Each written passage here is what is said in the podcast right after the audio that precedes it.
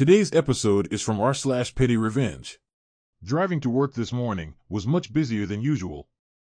Kids are back from their holidays, more people going into the office, etc.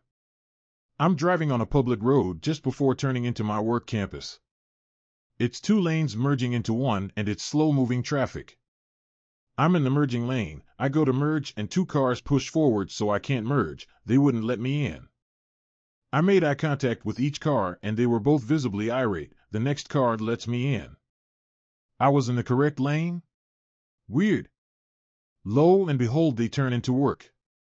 We're all driving up to our large multi story office car park. We all end up parking on the top, sixth floor in the few remaining spaces. We all make eye contact again. Awkward. I get to the single lift first and I see one of them semi jogging and rushing towards me with heavy bags. I press the close door button and through the closing doors say good morning just before they close. She was almost in reaching distance. Her face went from friendly playful back to the irate one I saw earlier in the car.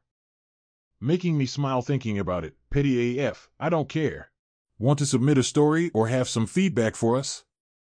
Visit talesfromtheinternet.show or send us an email at feedback at talesfromtheinternet.show.